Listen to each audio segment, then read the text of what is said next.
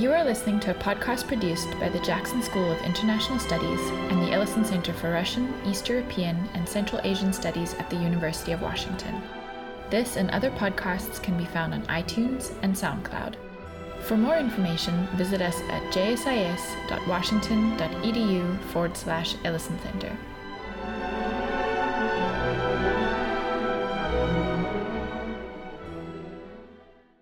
Welcome to tonight's panel on Russia's pivot to China in the context of burning Ukraine. Thank you all for joining us on this early Friday evening. We have three experts who are going to speak on various aspects of this topic, who have come from as far as New Jersey and as close as the University of Washington. I'm going to introduce the speakers in turn. And after everybody has spoken, then we'll open things up for questions and answer. And we'd also love to hear what you all have to say. Before we start, I want to thank Gregory Strax from the Jackson School of PhD program, who was the initiator and organizer of this program, and Phil Lyon and Val Petrova, who worked to set everything up here. So our first speaker is Professor Judith Thornton, who's a professor of economics here at the University of Washington. She's a member of the International Advisory Board for the Economics, Education, and Research Consortium in Russia of the Eurasia Foundation. Her research interest is the economics of transition economies. She's currently working on strategies of Western businesses in Russia and determinants of the tax effort in Russia's regions. She published a book in 2002 called Russia's Far East, A Region at Risk, which comprehensively assesses the relationships among a variety of factors in Russia's Far East, including the economic collapse of the region, Russia's ability to manage potential areas of conflict, and the shifting balance of power in Asia. So first, let's welcome Professor Judith Thornton.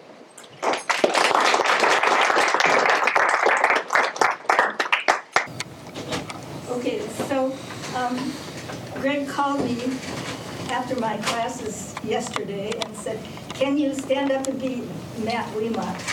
And I said no. But what I can do today is raise some of the questions that we economists and social scientists are asking about, you know, where is Russia going, you know, in this Vladimir Putin era? And for me, the issue relating to Russia's pivot to Asia is, can they do it? And I'm a skeptic on that, and I'll make some cases for why it's going to be darn hard for Russia to adjust. Okay, what can Russia attempt to do about the growing gap between their wonderful potential, very highly educated, talented people, rich resources, vast land mass, and what they're actually achieving. And the Russian Far East, in some sense, is an interesting case, both because it's so far from Moscow, but in a way it typifies the problems that many, many regions of Russia that are distant from Moscow are facing today. Asian Russia is important because of its enormous size, its resource wealth, its strategic location in Northeast Asia, its proximity, its nearness to all of the rapidly developing countries of the Asia-Pacific, China, South Korea. For me, it serves as a barometer of the storm winds that are ahead for the Russian federal government in general. Russia's got really hard times ahead. And I don't see any evidence that the Russian central government, that the power vertical, appears to understand what the dilemmas they're facing or appears to have the capacity to address these issues. So in that sense, I guess I'm coming with some questions and with some questions that many people, many economists especially, are asking. Is there a pivot to Asia on the part of Russia? Well, yes and no. Russia's top export destinations today, I just looked this up in Goskomstat, the Netherlands 9%, China 8%, Germany 6.5%, Ukraine 5.7%. Receiving of the share of Russian exports. Netherlands, obviously, that's all offshore, you know, that's offshore Russian subsidiaries. Russia's main import sources, China 15%, Germany 14%, Ukraine 5%, Belarus 4.6%. So you see that China is right up there. Second largest destination for Russian exports, first source of supply to Russia. So let's turn to, is there a pivot to Asia? Yes, you know, obviously China has gotten to be a very big player in this. China is Russia's largest trading partner in terms of the value of their exports, the value of their imports. There's no other single country, including Germany, that can equal China's exports. If we look at the Chinese table that I've just put up in front of you, Russia's exports to China are something like 10 times larger than Russia's exports to Japan or South Korea. You know, so clearly, China has become a very big partner for Russia, the source of many of their consumer goods and food products. However, Russia has not diversified. Russia's main exports are still crude oil, petroleum products, let's look at those, crude oil, petroleum products, petroleum gas, coal, a little bit of iron. Russia's top imports are not high-tech, especially not since they're embargoed and not able to get energy equipment, but their top imports are cars, 7%, pharmaceuticals, 15%. Parts for cars, computers, 2%, trucks, 1.5%. So Russia's still the Nigeria of Eurasia. You know, they're still a major energy exporter without much else on their plate. Russian involvement with China is growing, you know, and what we see is that Russian agreements with China, all the promises that they make are about 20 times larger than what's actually delivered. You know, for the first time now, we're beginning to see actual Russian deliveries of oil to China via the ESPO, the Eastern Siberian oil pipeline, which opened up in 2009. And its second phase will take oil all the way to the coast. Crude oil supplies to China via the ESPO pipeline began a couple years ago, and they're growing steadily. According to the agreement between Rosneft and the Chinese state-owned enterprises, Rosneft promises to supply 50 million tons of oil to China every year for the next 20 years. And Transneft expects ESPO to be operating at a capacity of 30 million metric tons a year, or 600,000 barrels a day. I mean, these are very large amounts for Russia. They're very small amounts, I should say, for China. You know, Russia, China, with its huge demand for energy and its access to energy from all over the Pacific and now from Central Asia, the Russian role in delivery of energy to China is still below 10%. Russia is not a biggie in all of that. Nevertheless, Russia and China are announcing ambitious plans to make this grow as fast as possible. Rosneft, by the way, is holding a huge $12 billion debt right now, and China is badly in need. You know, some of that $3 trillion US dollars that China has in their foreign exchange accounts to help them fund their own debts. So the state-owned Rosneft is promising to triple their supplies to China, and China has paid Rosneft $30 billion in loans, which they're going to they plan to use to expand their deliveries of energy to China. Rosneft promises the China National Petroleum Corporation a share in 8 different upstream projects in Siberia. And in May, of course, we all read in the New York Times or the Financial Times that China offered Russia a $400 billion credit for deliveries of 38 billion cubic meters of gas a year. And as you know, China, being currently a coal economy, is desperate to change from highly polluting coal. My graduate students who are working in Beijing say they can't work because the pollution is so serious. So in that sense, China badly needs the natural gas from all of the Pacific Asia. Let's look at, as you see here, the expanded oil pipeline network.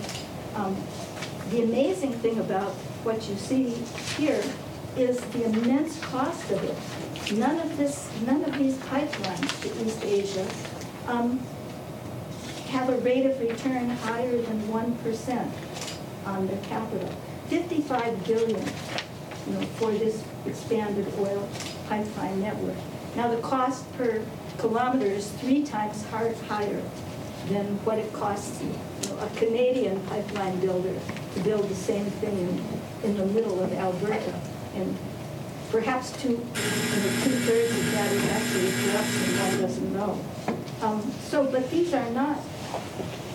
these are very ambitious plans, but they don't pencil out for an investor.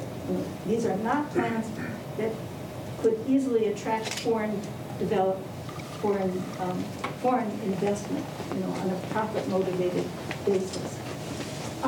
So China's playing a huge role. I don't have slides here about Russian military expansion, sales to China. The main important change we've seen is that Russia has suddenly decided, because it needs money so badly, to sell China a lot of military hardware that it's never sold before. There's Su-35s, fighters, and S-400 rockets, and so forth. So in that sense, there's a huge increase at a time when the world is spending less on military expenditures. There's been a huge increase in Russian military production and in Russian military sales. That's one area where Russian-Chinese activities are definitely expanding very rapidly. There are lots of activities. The Russian fishing fleet catches about $2 billion of fish every year, and not all of that, they sell it to Japan. Not all of it is reported, but they mostly sell it to Japan or to Korea. China is the main processor of Russian timber, and Russia attempted to create incentives so that firms would invest in the Russian Far East and process there, but it didn't work. And with the high export taxes, all that happened is that the smuggling of round wood from the Russian forest to Suifenhe, to the Chinese timber processing firms, became 45% of all Russian timber exports. So in that sense, there's a huge trade between Russia and China in logging and processing of timber, and much of it is, and as you can see from Russian timber hardwood exports to China, including illegal harvest, here are estimates of the share of that harvest that are actually illegal. One of my former graduate students just visited Suifenhe wood processing, where timber is just rolling in on the railroads steadily. Every 3 or 4 hours, another timber train comes in, and John has sent me photographs of many, many, many wood processing firms in Suifenhe in China that are making plywood, all kinds of forest products. As you can see here, just a huge role of timber processing. But almost no investment. All of these activities I've described require huge amounts of capital investment. Pipelines, liquefied natural gas plants, everything that could be happening, that Russia could be contributing to the Pacific includes huge amounts of capital investment. And that's not happening. That's just simply not happening. And the reason, of course, is the power vertical, the Russian systema, the expectation that Shell was expropriated, that most of the foreign multinationals in energy have been expropriated. And so if we look at Russian government, if we look at total investment in the whole Far East, in 2011, it was less than $1 billion. It's just very, very minuscule compared with Russia, what Russia would need. Now, all of this means that the Russian Far East is not thriving. The Russian Far East population has fallen 23%. About more than half of that in the last decade. As you can see, the Russian Federation population has declined. But look down here at Sakhalin, even the oil exporters. Look at Kamchatka. All of these regions, the population is disappearing. Now it should disappear. The U.S.'s Alaska is producing an amount of natural resource products as large as the Russian Far East, with only 600,000 people, and the Russian Far East and Transbaikal has 6 million. So in that sense, it's very natural for the people to be leaving the region. But anyway, we see huge evidence of growing regional problems. I think my tables here's percent unemployment by age. Look at unemployment of people in their 20s. It's up at 50% unemployed. In their 30s, down here at 30%. So this is a region that's in big, big trouble. All right, let's just turn then to the last question. In the face of Ukraine, what is the meaning of all of this for Russia, given what is the relevance of Ukraine to all of this? Nothing, almost not at all. The main relevance of Ukraine is not to Russia. The main relevance of Ukraine is to China, and China observes that Western Europe and the U.S. have responded to Russian incursions into Ukraine with very, very weak sanctions. And thus, China is taking unilateral actions to challenge all the existing rules of the law of the sea, the rules for freedom of the seas, flight across the Pacific.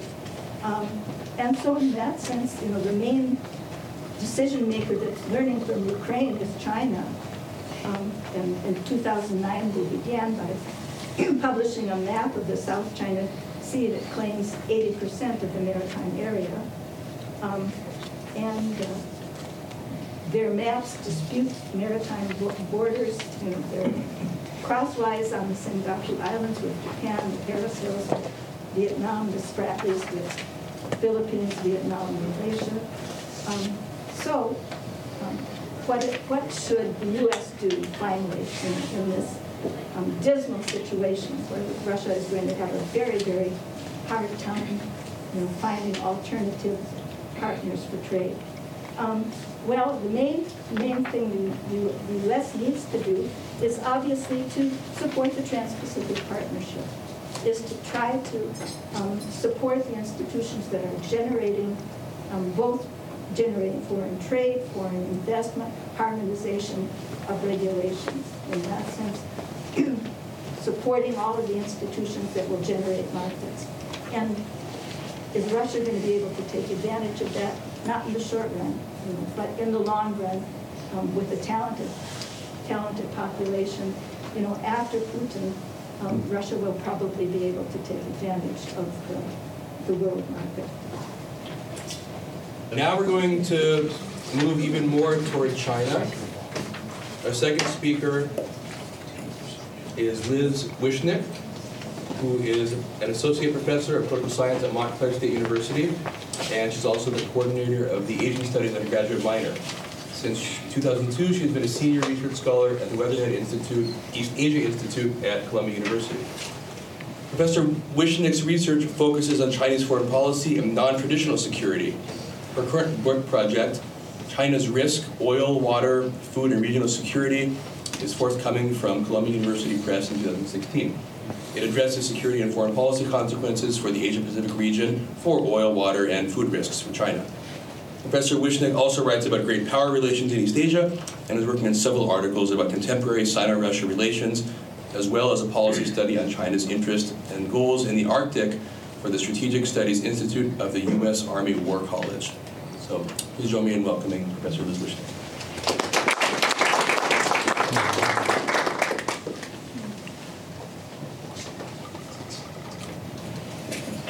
Thank you, Scott, and I'd like to thank Greg Strax for organizing my visit here and the Ellison Center as well for hosting this evening. I'm so impressed that such a great crowd has come on a Friday night to hear us talk about various pivots. So I'm going to be talking mostly about the China side of this picture, looking at how China views the U.S. rebalancing and the Russian pivot to Asia, but I'll also throw in my 2 cents about Russia's Asia pivot as well. So China has been trying to understand what lies behind the U.S. pivot strategy, which was originally called the pivot strategies and later became the rebalancing strategy to Asia, and what that means for Chinese interests in the region.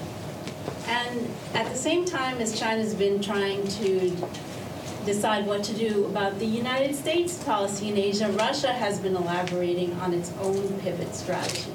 And my paper looks at what this coincidence of pivots means for China. Does the Russian pivot help relieve Chinese feelings of pressures from the U.S. rebalancing policy, or does it complicating factor for China? And so I'm a political scientist, and I'm focusing in my research on Sino-Russian relations, on identities, and how the evolution of Chinese and Russian identities brings the two of them together. And so I'm also looking at how China understands the United States presence in Asia as some kind of other factor that China is trying to reckon with. And so I find in my research that Russia's Asia pivot in some ways complicates the agenda for China, because Russian and Chinese interests in the region are not quite identical.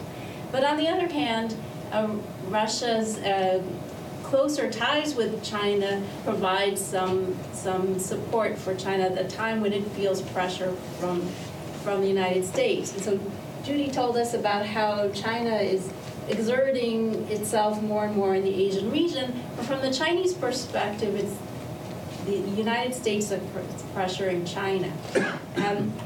And so Chinese observers see a value on the Sino-Russian relationship in countering what they see as a pattern of increased U.S. pressure. And I think the value that they see in the partnership offsets some of the differences they have with Russia. So how do Chinese observers understand the U.S. rebalancing policy? So Chinese and American scholars have been wrestling with this question. And I've found some differing accounts of the other perspectives on this. So Michael Swain wrote an interesting report in which he looked at authoritative and non-authoritative views in Chinese publications and what they said about the U.S. rebalancing policy. And he found that Chinese officials largely tried to have a balanced understanding, seeing some signs of seeing pressure, but also seeing the United States leaving the door open to engaging China.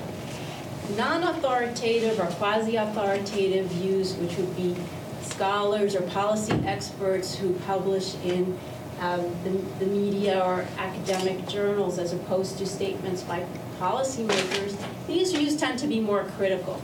And so he cautions that it really depends on what you're reading, what your understanding of Chinese reactions to the pivot policy is. And it's true that Chinese policymakers may have a more critical view of the U.S. policy than they're willing to state openly, at least for the time being.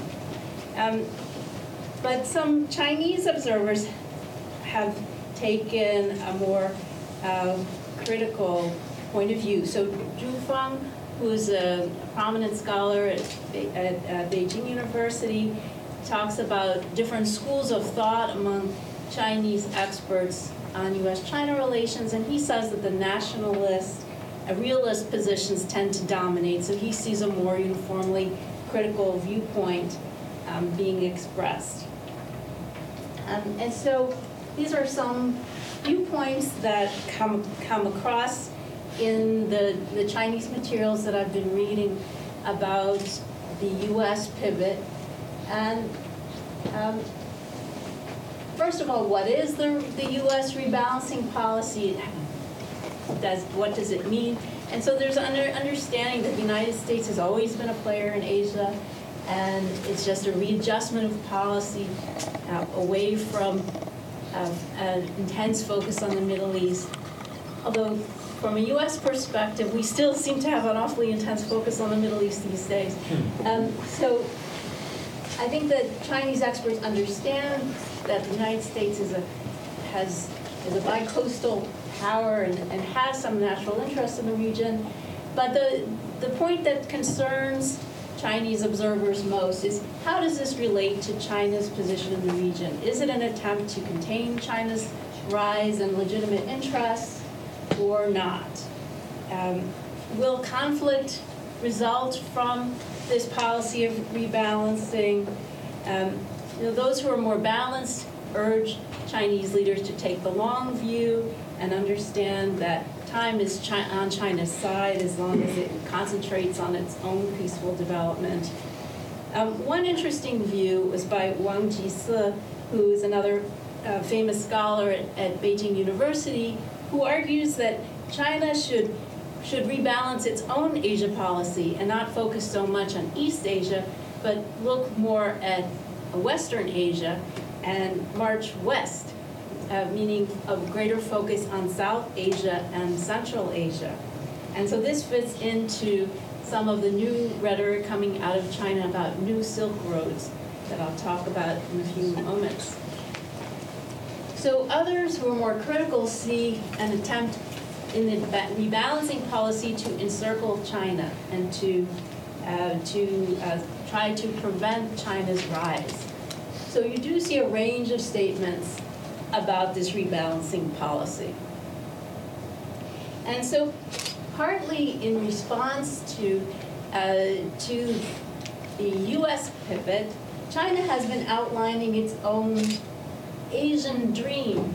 You may have heard of the Chinese dream that the new Chinese leadership has been outlining, a vision for Chinese society and development. Well, in the last year, in May 2014, a conference on confidence building in Asia, and then at the APEC meeting in November, Chinese leaders have been talking about the Asia-Pacific dream for China. And that is to engage with a variety of China's neighbors. So this fits into what China calls its Zhoubian Waijiao, which is a neighborhood policy. It used to be called a periphery policy, but then that sounded very Sinocentric if everyone else was on the periphery and China's in the middle. So they call it the neighborhood policy. China's trying to dispel concerns about Chinese power in the region by trying to argue that it's a good neighbor. And so it constructed some new agendas for infrastructure and trade relations with neighboring states. And so there's the new Silk Road economic belt that's supposed to connect China to the West with Central Asia, and then the new Maritime Silk Road in blue there that is going to connect China with Southeast Asia, South Asia, going up through Egypt and into Europe there. So this is what Wang Jisi meant by marching west. That it's not just the South China Sea that interests China, it's also what comes west in Asia. So Central Asia and South Asia. And so you know, Sri Lanka is there. And so China's been trying to expand its ports of call in a variety of regions. China has expanded its participation in anti-piracy missions in the Gulf of Aden, and this reflects China's growing energy interests in Africa, for example, and efforts to expand ties with a variety of South Asian states.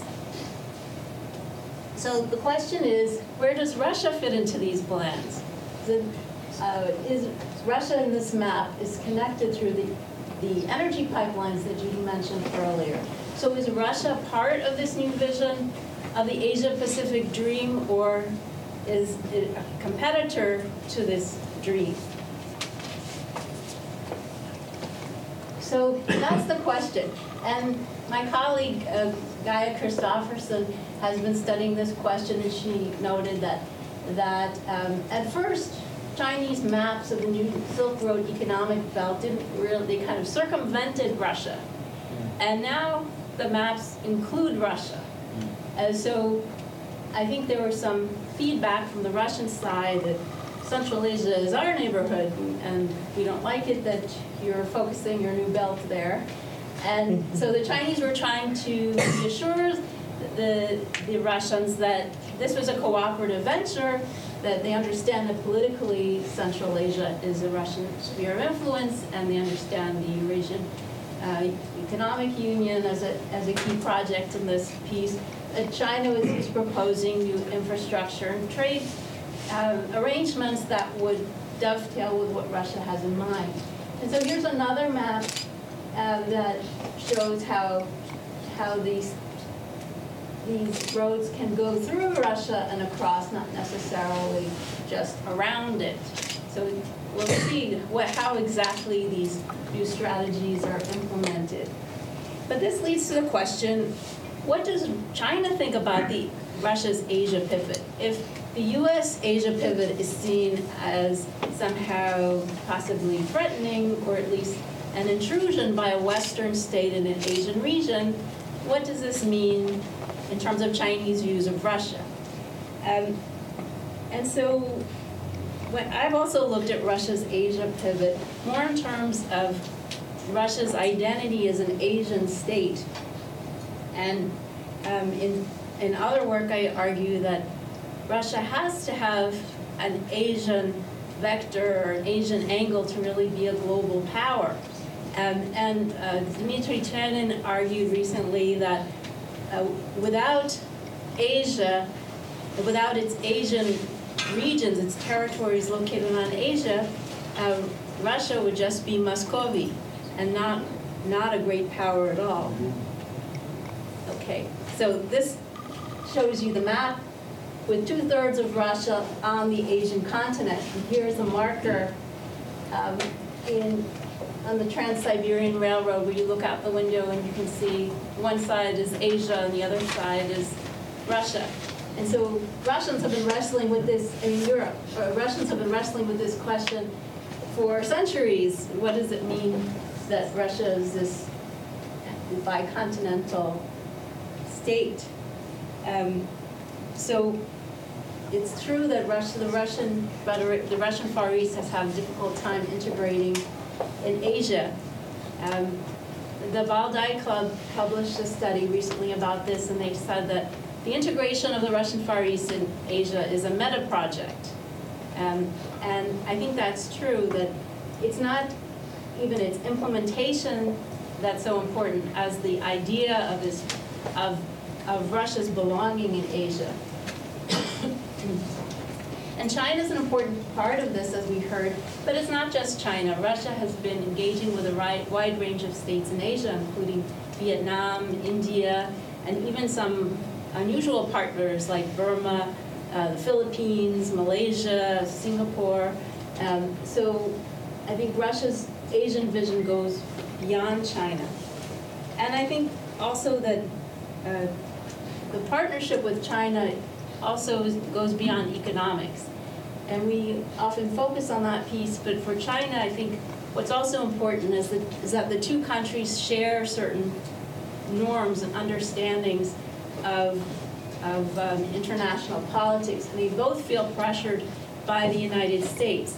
And I think what China takes home from Ukraine is that Western interference in other countries is dangerous, and they're concerned about their own political stability and are taking great pains to restrict foreign influences in academia and the media, etc. And I also think that there's a kind of interdependence that's occurring where we tend to focus on Russia's dependence on Chinese loans, but China is also vulnerable because of its integration in commodities markets and its great dependence on resource imports. So in terms of China's understanding of Russia's Asia pivot, Chinese are trying to understand, is it a good thing for China that Russia's more involved in Asia? And what is Russia's position on the U.S. rebalancing in Asia? And so I think they believe that Russia has certain advantages in terms of being a transit country for Asia, and that China and Russia can cooperate in many ways in Asia.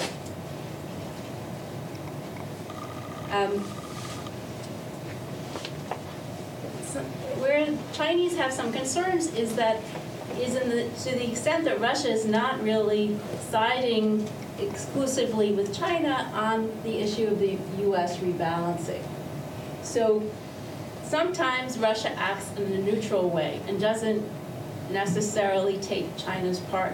So on South China Sea issues, on East China Sea issues, Russia has stayed out of the fray. And in other cases, China has seen Russia become friendlier with countries with which it's at odds, like Vietnam, for example, and Japan until recently. But I think China, by and large, believes that Russia's engagement in Asia is at least not a negative for China and largely positive. So just to conclude here, I think that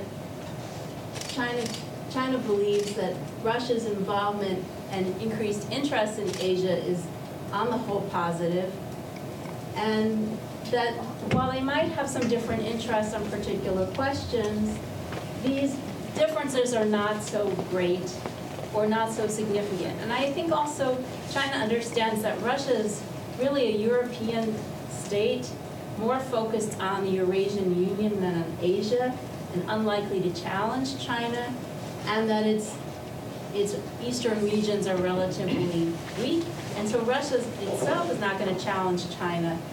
And even though they might have different policy interests vis-a-vis Vietnam or India or some other countries, I think that what Chinese observers largely conclude that what they share is more important than where they differ. And what they share is certain norms of behavior, a certain sense of pressure from the United States. And so I think that even though they would like perhaps a greater sense of support from Russia in response to US pressures, I think the Sino-Russian partnership itself it provides some support for Chinese positions. So I'm going to stop there.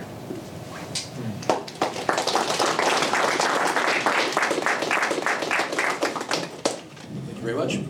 And now for another angle on the question, we're going to hear from Mikhail Alexeyev, who got his PhD here in 1996. Today he is a professor of political science at San Diego State University. His publications focus on threat assessment in interstate and internal wars, ethnic relations, and anti-migrant hostility in post-Soviet Russia. He's the author of several books, including Immigration Phobia and the Security Dilemma, Russia, Europe, and the United States, and Without Warning, Threat Assessment, Intelligence, and Global Struggle. He's also the editor of A Federation Imperiled, Center-Periphery Conflict in Post-Soviet Russia. He's written numerous editorial pieces on Soviet and post-Soviet affairs that have appeared in the New York Times, Newsweek, Toronto Globe and Mail, USA Today, and the Seattle Times. And he's an avid surfer. Professor Alexeyev. Oh, thank you, Scott.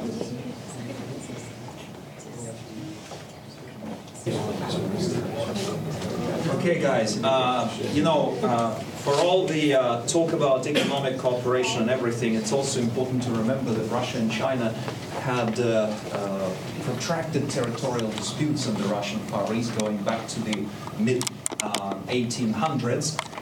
In some ways, from the Chinese standpoint, the southern and the most populous parts of the Russian Far East are like Crimea, in many ways, for the Russian nationalists. You know, they are featured on many Chinese maps under the title, The History of the Tsarist Russia Ripping Away Traditional Chinese Territories. And lots of maps like that are in circulation produced by the Ministry of Education of China. And as recently as 1969, 1970, Russia and China fought some very vicious bloody military conflicts on the borders, contesting territory. When the Soviet Union collapsed and when more than 25 years ago of complete closure of the Sino-Russian border ended, the closure which, by the way, even back in the late 70s, early 80s, our very stern professor of the Soviet Communist Party history was telling us that he dug up in the archives the number that between 1962 and 1982, the cost of protecting the Russian-Chinese border cost the Soviet Union 2.5 times more than the cost of all the losses it suffered in World War II. And so this is, of course, a huge issue.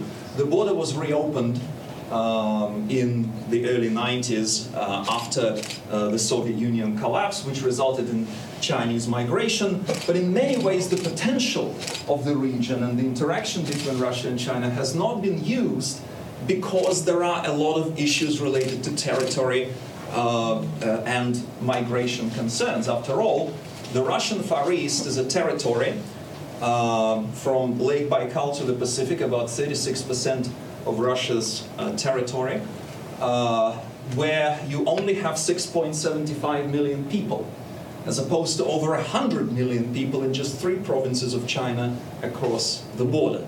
So with this context, I studied Russian perceptions of Chinese migration in the Russian Far East for many years. I'm going to give you a summary of some opinion survey results on the issue. The trend is that the threat perception has been declining since 2000. So in 2000, there was actually talk about the Russian Far East that could become like Balkans with Chinese migrants and ethnic tensions. And these kinds of perceptions have been reduced significantly.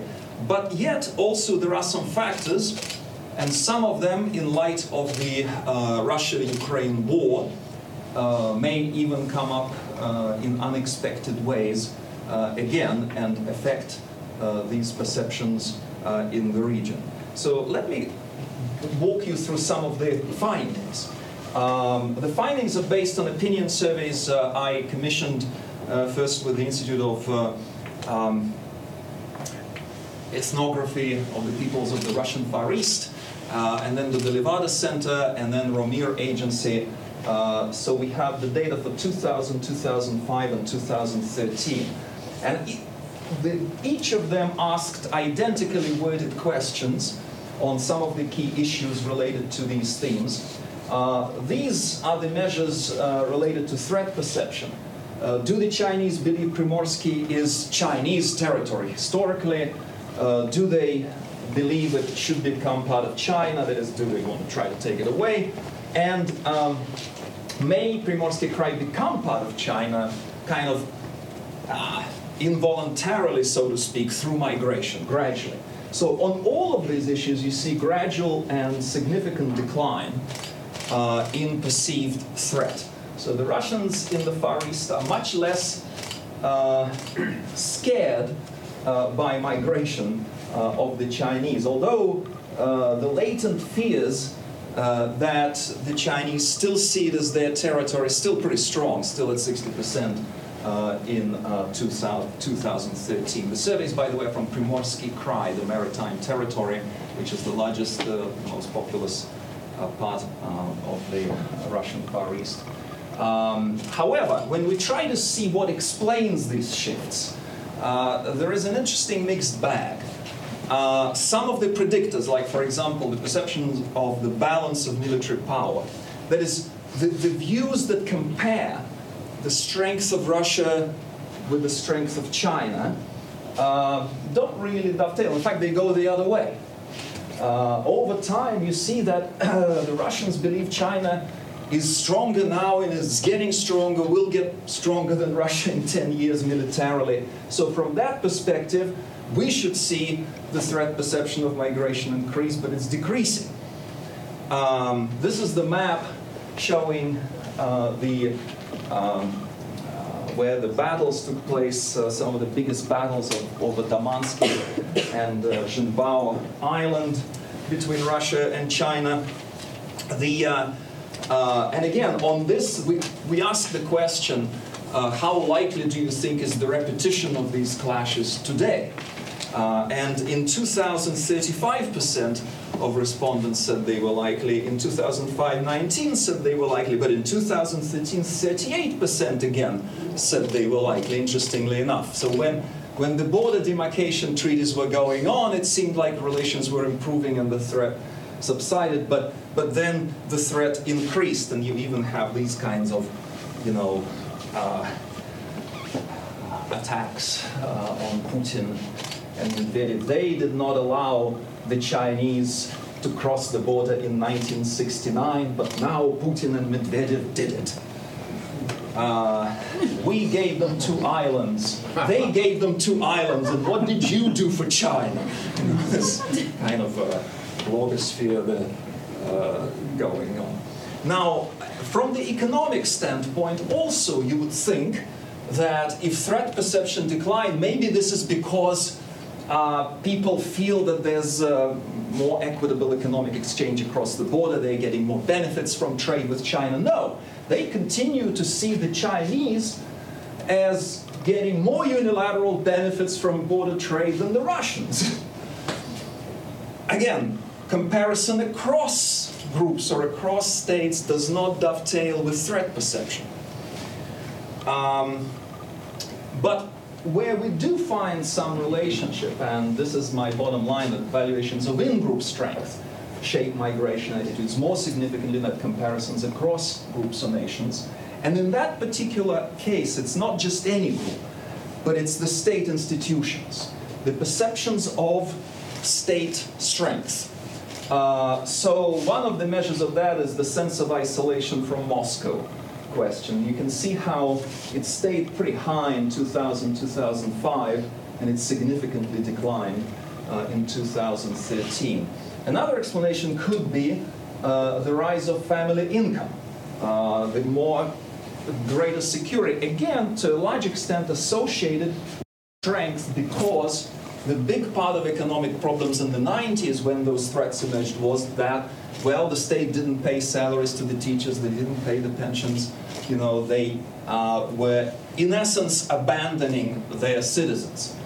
And that sense increased that the state is with the people there, that it's providing those benefits.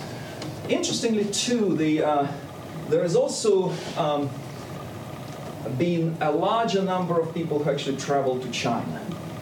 The extent of cross-border human exchange has definitely increased. In 2000, 80% of respondents said they never visited China, which then surprised me, but then we saw a gradual decline in this. Now, interestingly enough, when we did regression analysis, then you only see isolation from Moscow as a significant predictor throughout. The other ones don't relate these income assessments, family income, and travel to China. Travel to China actually related to threat perception in an interesting way. The more people traveled to China, the more threat they felt. So that would explain that. But again, that should have explained the rise in threat perception. The threat perception declined. Right? However, now some lessons from 2014. In 2014, I was fortunate to conduct another survey, but that was not focused on the Russian Far East. It was a nationwide survey. But there is a pattern in the nationwide survey that held in the Russian Far East as well in previous years. And this was the question that most significantly related to threat perception and the extreme xenophobia, exclusionist feelings, do you want to deport all migrants from Russia, et cetera, et cetera. The question was, do you believe ethnic diversity of the population strengthens or weakens Russia? Interestingly enough, the number of people who believe that the ethnic diversity of the population weakens Russia declined. That's the most significant change over these years. And that is what you can call the vulnerability line that would cue threat assessment. So this is where we see the biggest and most significant statistical relationship between the weakness of the reduction in the weakness of state strength and the reduction in perceived threat. Now, some caveats to this. Asked in general, and kind of formally about ethnic diversity and state strength. We see the reduction of weakness. But in some ways, in terms of the views of the Chinese, informally, there is still a tremendous sense of alienation. One big change between 2014, that's Russian-wide surveys, like whether you support, whether you oppose members of these ethnic groups marrying into your family. We've seen actually an improvement on most groups. The opposition declined to marriage, except Ukrainians, because of the war, they became the enemy, unlike what Putin said, that they're fraternal people, but the war made them look less desirable to be married. But the Chinese stayed about the same. Doesn't matter. They're still one of the most disliked, other than the gypsies, they're the most unacceptable marriage partner for the Russians. Now, finally, and here we come to some of the effects of the situation in Ukraine. One big change in these nationwide Russian surveys was the assessment of economic performance of Russia and the respondents' own economic situation. And you can see very significant shift from kind of thinking, most people thinking it's about the same for the past year, to actually the majority thinking it declined. The economic situation declined over the past year.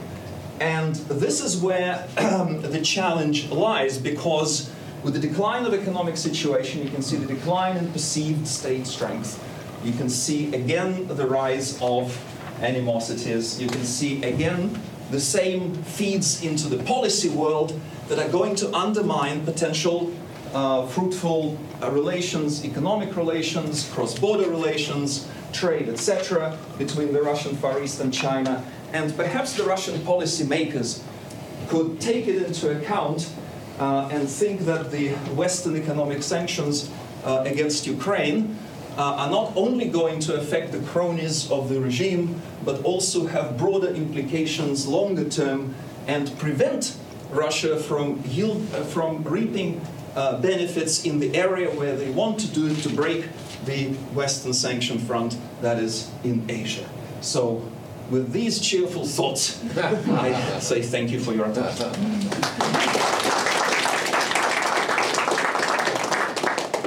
Thank you very much. I'm just going to start things off then with a question for all three of our speakers. I didn't hear much alarmism today. And with the title of today's presentation, Pivot, implying Russian-Chinese collaboration against American power, there was the opportunity to have fireworks. And if you go to think tanks in DC where they discuss the same issues, you hear a lot of alarmism, right, and threat mongering. Russia and China are going to team up and take on the US, and then you see statistics where they pool the resources of the two countries with, you know, Russia trying to have the combined GDP of so-and-so and the combined population and the combined military capacity of such a very large number, which should be very frightening, right, to Americans. And this started about a decade ago, I think, when Putin's foreign policy turned a bit, and Russia and China together started pushing back against American non-governmental organizations, and then the Shanghai Cooperation Organization was created. So you heard a lot of this alarmist rhetoric starting back then, but not so much today, and not among you guys. So why don't you give me your sense of whether this rhetoric was always hyped and overblown, whether there was something to it before, but now things have changed, or whether now Russia and China are going to have a war and the U.S. can sit back and watch. And feel free to take that in any order, and please speak from there because we'll have a microphone. Well, I'm not answering exactly the question you'd asked about Russia and China having a war, but it seems to me Russia and China face very similar problems right now. In China, the driver of China is markets, and Russian state-owned enterprises that are subsidized have all the subsidies from the government, have rates of return of 2.5%, and the market sector that's, you know, exporting is export-led and is located in the coastal provinces. It has a rate of return of 35%. So China's primary problems are domestic problems. Can they gradually liberalize and get the benefits of markets, or is all their local government borrowing going to collapse? Russia has a similar kind of problem right now with their basic resource base is so strong and so promising, and yet the institutional environment, the sistema, is so corrupt and so that the regulations are so centralized that it's very hard to get anyone to come in. The risk premium is enormous. So in that sense, both Russia and China faced enormous domestic problems, and in that sense, you know, their problems aren't with Germany or the U.S. And the U.S. represents market liberalization, and unless they go that route, they're going to be stagnant. So that's a different, you know, answering a different question.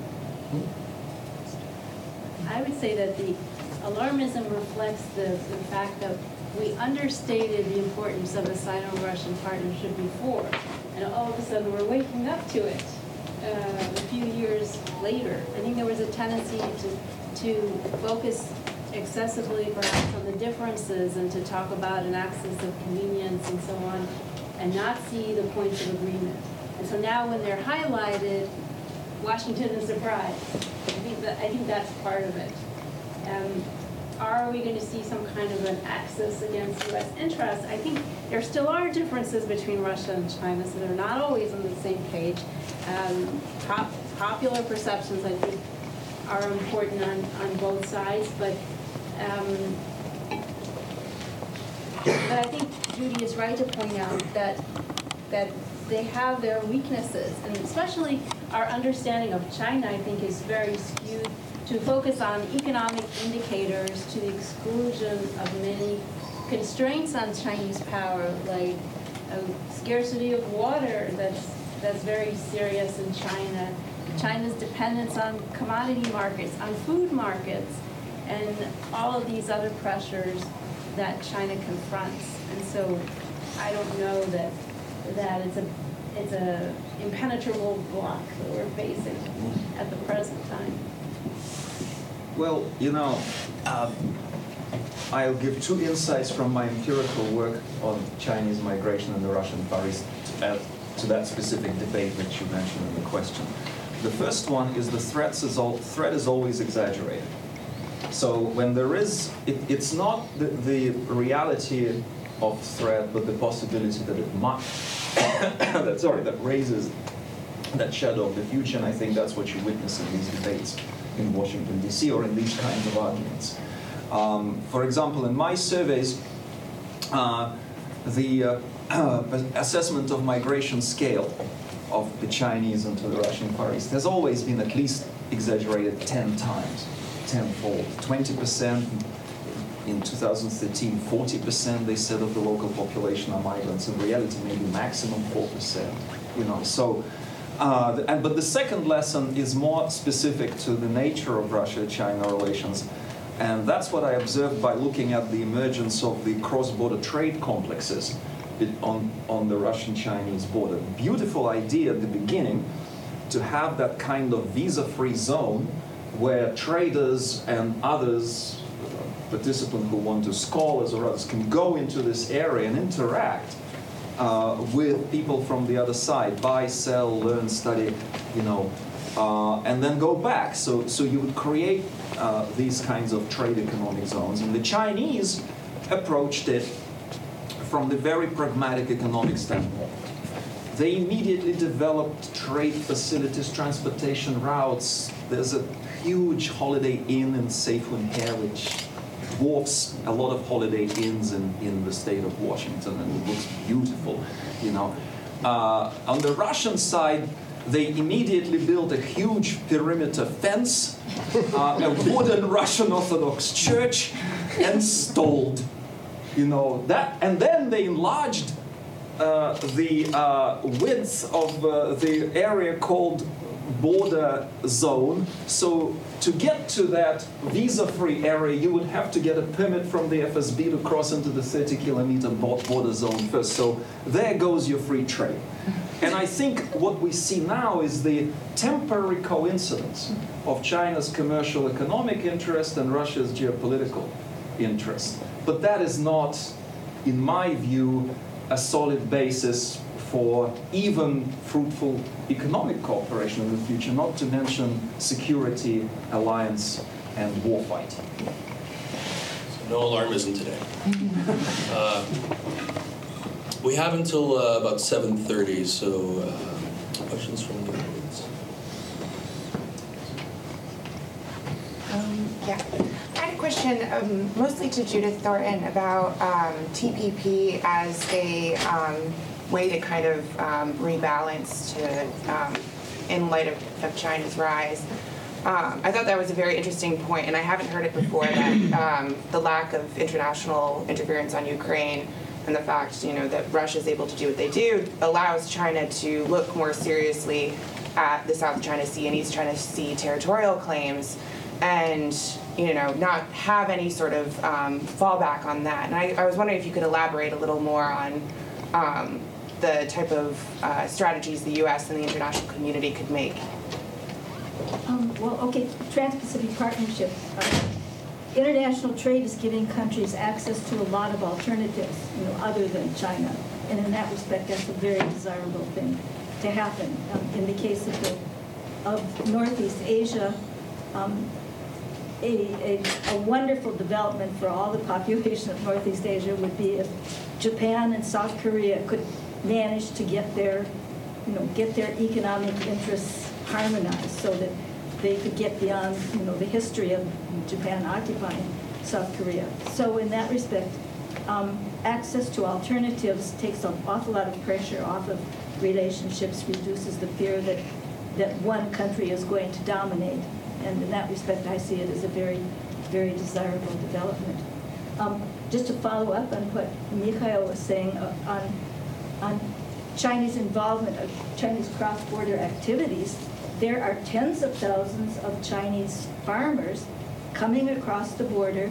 They've leased land in Amur, in Jewish Autonomous Republic, in about us and for 3 to 10 years, and they come across the border every spring and they plant and they live on the land, and then they harvest the soy, they take the soy back to China and they process it. And this is the interesting element of that is the setup was set up by the bureaucracies, the regional bureaucrats, and the regional, instead of turning the land, making the land available to the Russian farmers, they kept the land in the hands of the regional bureaucracy, and they leased it out to somebody who couldn't possibly end up owning it. So in that respect, the bureaucracies have set up these arrangements that are giving them big rents, at the expense of the poor Chinese peasants. So in a sense, everybody's gaining, but Russia really has the upper hand in all of that, or at least that's the perception of the people I've talked with in Amur. So, one of the things economically that's been interesting in the last few years is the development of this new bank. And in the rhetoric that comes along with it, they talk about working around the World Bank, working around IMF, working around Western sanctions, working around various things. Now, that's a bank that apparently India, China, Russia, and so forth are involved in. So there must be some fairly thick business relationships between whoever the forces are in that, if that's just their oligarchs, making deals, their London, their Wall Street, wherever. Or, in fact, is it and it seems to me that it is, if, say, in Siberia, you have these great problems under capitalization.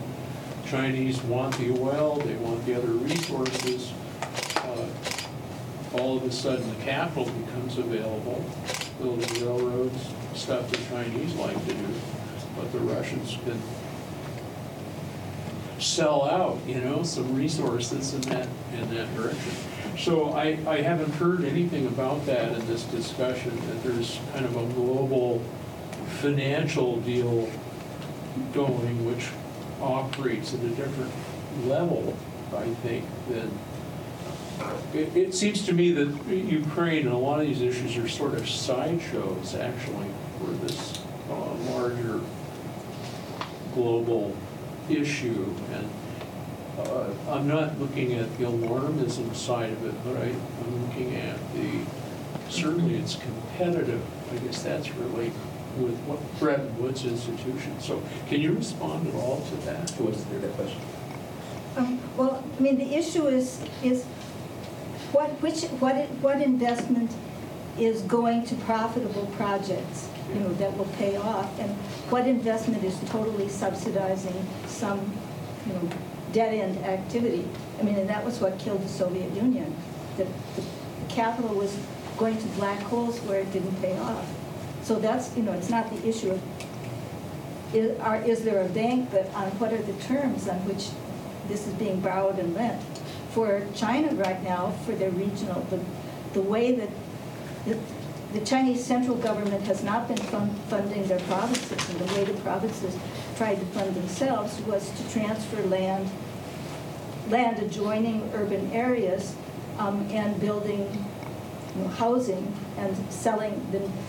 About 30% of the profit from the sale of the housing went to the peasants who owned the land. About 30% went to the builders, and then the regions took the rest, the provinces took the rest.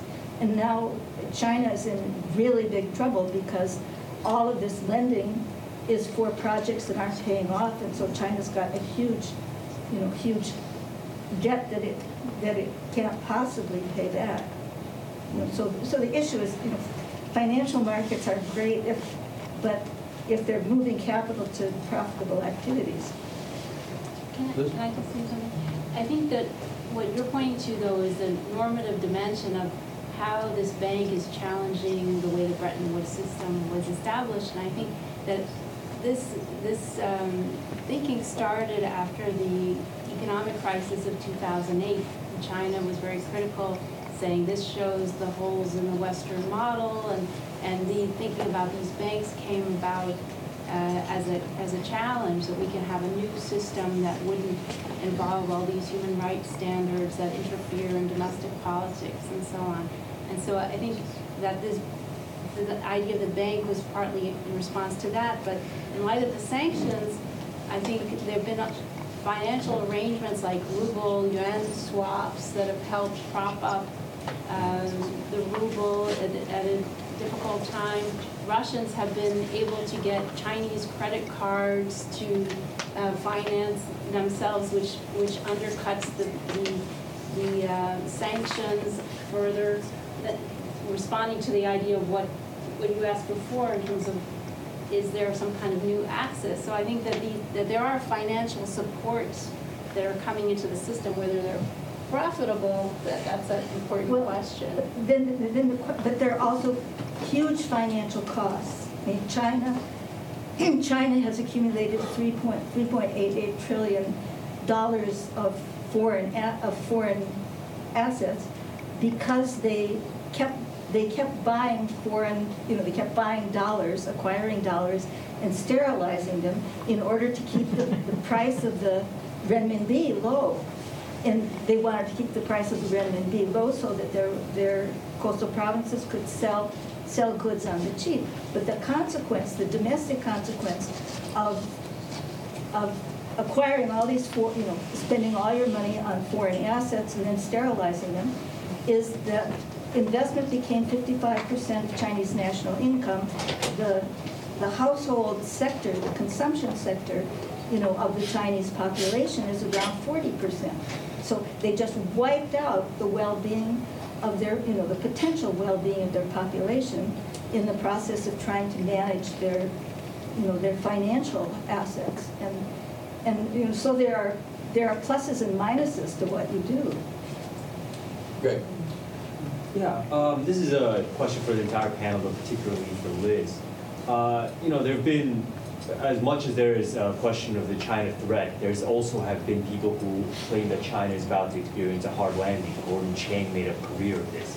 But this morning, David Shambaugh wrote a piece in the Wall Street Journal saying that, quote, the endgame of the communist rule in China has begun, and Xi Jinping's ruthless measures are only bringing the country closer to a breaking point. Shambaugh is one of the most prominent China analysts in the U.S. and has certainly fallen on the panda hugger, if you will, side of the fence. Do you give any credence to this? And if so, do you think that this collapse of the Communist Party, what impact will it have on the geopolitics of Northeast Asia? That's a small question. Okay. I have great respect for David Shambaugh, and I agree. In his recent book on China Goes Global, he talks about how China is on the one hand rising and insecure. He talks about the contradictions in China, and I think he's right on the mark. And for those of us who remember the days when no one expected the collapse of the Soviet Union, I think it would be at least bad luck to expect the same thing for China never to change. But the Chinese leaders have been investing a lot in political stability. I think a lot of their policies are designed for that. And so they're trying to build a wall around all of these different challenges, the Great Firewall, restricting NGOs, and I think that's part of the reason that drives them closer to Russia, which also sees a lot of these threats from the outside as the problem, rather than looking at the inside threats, which are probably more substantial. I think it would be a cataclysmic shift if there was a leadership change in China, but I don't know that that's happening anytime soon. I think what people are looking at are sources of instability in China, especially responses to threats to food safety, to water availability, pollution, all of these issues that have led to increasing numbers of protests.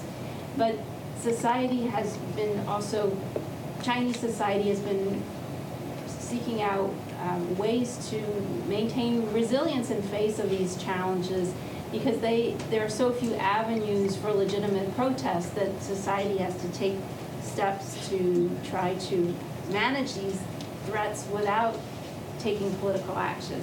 So I don't know, I didn't read that article this morning, so I don't know what David Shambaugh sees as the handwriting on the wall for the demise of the Chinese Communist Party. I certainly think that within the Chinese leadership, there's a sense of threat, and that's why the current leadership is trying to restrict outside pressures to the extent that they are doing. Vince Colucci. I have a question I appreciate all of you addressing. Well, I specialize in the Arctic Ocean, the Arctic Council, and in particular the side that has Kamchatka and the Russian side, and its relationships with the Canadian and the American parts of the Arctic. So the question, I would actually, given the shortage of time, I just appreciate each of you commenting on whether you see connections between your interests and what's happening in the Arctic. Another small question. Well, I do, in terms of energy partnerships. China has now secured an investment in the Arctic, a gas investment in Novatech. But then, so has Vietnam is also involved there, India. So Russia's looking for partners in the Arctic. I think the sanctions are making it difficult to develop that part. And China is eager to be involved now, an observer of the Arctic Council. That's true, permanent observer. Right, and I think Asian countries in general, I think Russia's reception in Asia improved prior to the Ukrainian crisis because of the new possibilities in Arctic shipping. And so now the situation has shifted because of all the sanctions, and also some pessimism, I understand, in the possibilities of shipping because of a lot of problems within the Arctic itself, the availability of icebreakers and other issues like that. But the Arctic is an area where Chinese experts see potential differences with Russia, because China, some Chinese have said that the Arctic is a common resource and belongs to everyone, and Russia takes a strict view of sovereignty in that point. So Chinese observers are aware of these differences, and I think they're hoping maybe to leverage some investments to paper over these differences. China now calls itself a near-Arctic nation. A near-Arctic nation. We're all near-Arctic nations. My question is, how are the governments of Russia and China responding to the withdrawal from Afghanistan by the United States and NATO?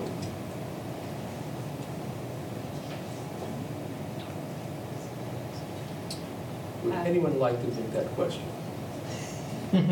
Misha, we haven't heard from you in a while. Any ideas? I don't know. Actually, the withdrawal from Afghanistan, I think, as everything, the perception is utilitarian. How can we play it the best way to use it as a leverage or to pursue other goals? And of course, the withdrawal was not a one-time act.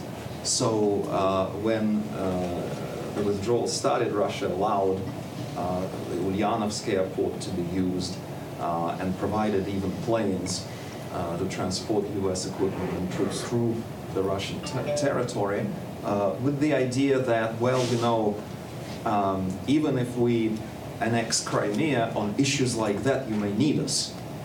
And I don't think there was any desire to build some kind of partnership and cooperation there, but it was just a cold-blooded calculation. And typical with Putin's perception of other people and nations, use them to the best extent that you can use them. That's it. I just have a comment. So Russia must be feeling awfully insecure about the southern peoples, the Muslim southern peoples, who represent a challenge to Moscow.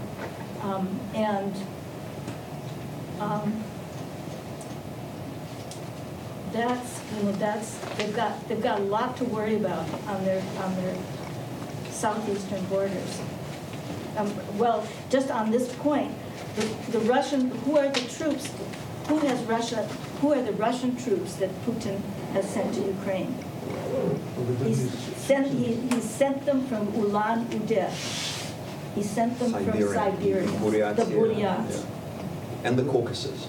Well, maybe, yeah, but you know, he's really sensitive about, you know, the ethnic issues there.